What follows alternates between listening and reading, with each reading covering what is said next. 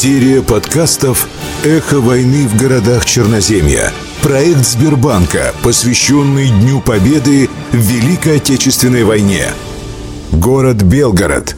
Женщина с остальным характером – Евгения Сергеевна Кострикова. Евгения Сергеевна Кострикова, дочь Сергея Мироновича Кирова, известного государственного деятеля, родилась в 1921 году.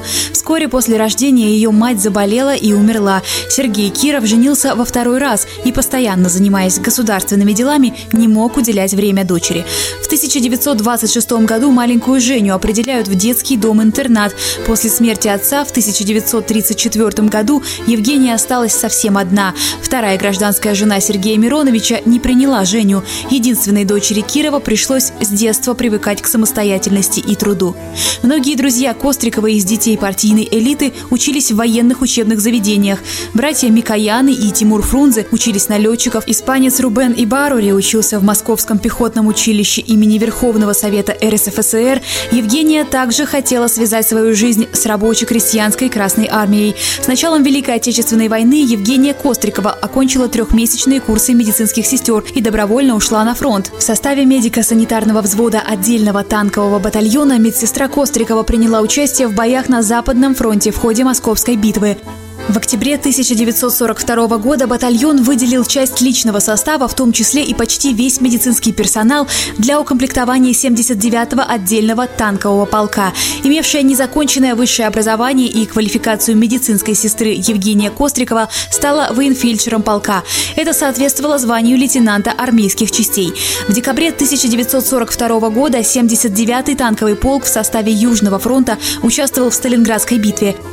Месяцем позже он был переименован в 54-й гвардейский танковый полк 5-го гвардейского зимовниковского механизированного корпуса 2-й гвардейской армии. После Сталинграда 54-й гвардейский танковый полк в составе Воронежского и Степного фронтов участвовал в Курской битве. Леонид Юзефович Гирш, полковник в отставке, ставший после войны поэтом и писателем, был участником знаменательного танкового сражения под Прохоровкой. Легко раненому офицеру связи 55-го гвардейского полка, младшему лейтенанту Гиршу, медицинскую помощь оказывала военфельдшер Кострикова. Гирш этот момент вспоминает так. «Капитан медслужбы сказал мне, что встретился я на поле боя с дочерью Сергея Мироновича Кирова. Как известно, настоящая фамилия его была Костриков. На обратном пути из медсанбата я уже не заставал Евгению Сергеевну Сергеевну. Ее тяжело ранило снарядным осколком. Храброго военфельдшера отправили в госпиталь. Во время боев на Курской дуге Евгения Сергеевна спасла жизни 27 танкистам и была награждена орденом Красной Звезды. После ранения в декабре 1943 года гвардии старший лейтенант Кострикова была направлена в оперативный отдел 5-го гвардейского механизированного корпуса. Однако при поддержке начальника оперативного отдела корпуса полковника Рязанского она стала ходатайствовать о направлении ее на учебу в Казанское танковое училище. Сначала Сначала Костриковой всячески отказывали, но после обращения к маршалу Советского Союза Клименту Ефремовичу Ворошилову разрешение было получено. Ветераны Казанского танкового училища вспоминали, что начальник училища генерал-майор танковых войск Владимир Исидорович Живлюк был весьма удивлен, когда на учебу прибыла молодая женщина, пусть и в звании старшего лейтенанта. «Да это как женщина на корабле!» – только и смог произнести он. Еще больше генерал удивился, когда позднее пришел приказ командующего бронетанковыми и механизированными войсками Красной Армии о награждении награждение Евгении Сергеевны Костриковой медалью за оборону Сталинграда. А в это время упрямая старший лейтенант наравне с мужчинами осваивал вождение и стрельбу из танка на полигоне, учила материальную часть, тактико-технические характеристики вооружения и боевой техники в учебных классах, на тренажерах и в парке. Хрупкая с виду Евгения Кострикова стойко переносила тяжелые физические нагрузки, ведь для того, чтобы управлять танком, действительно требуется мужская сила.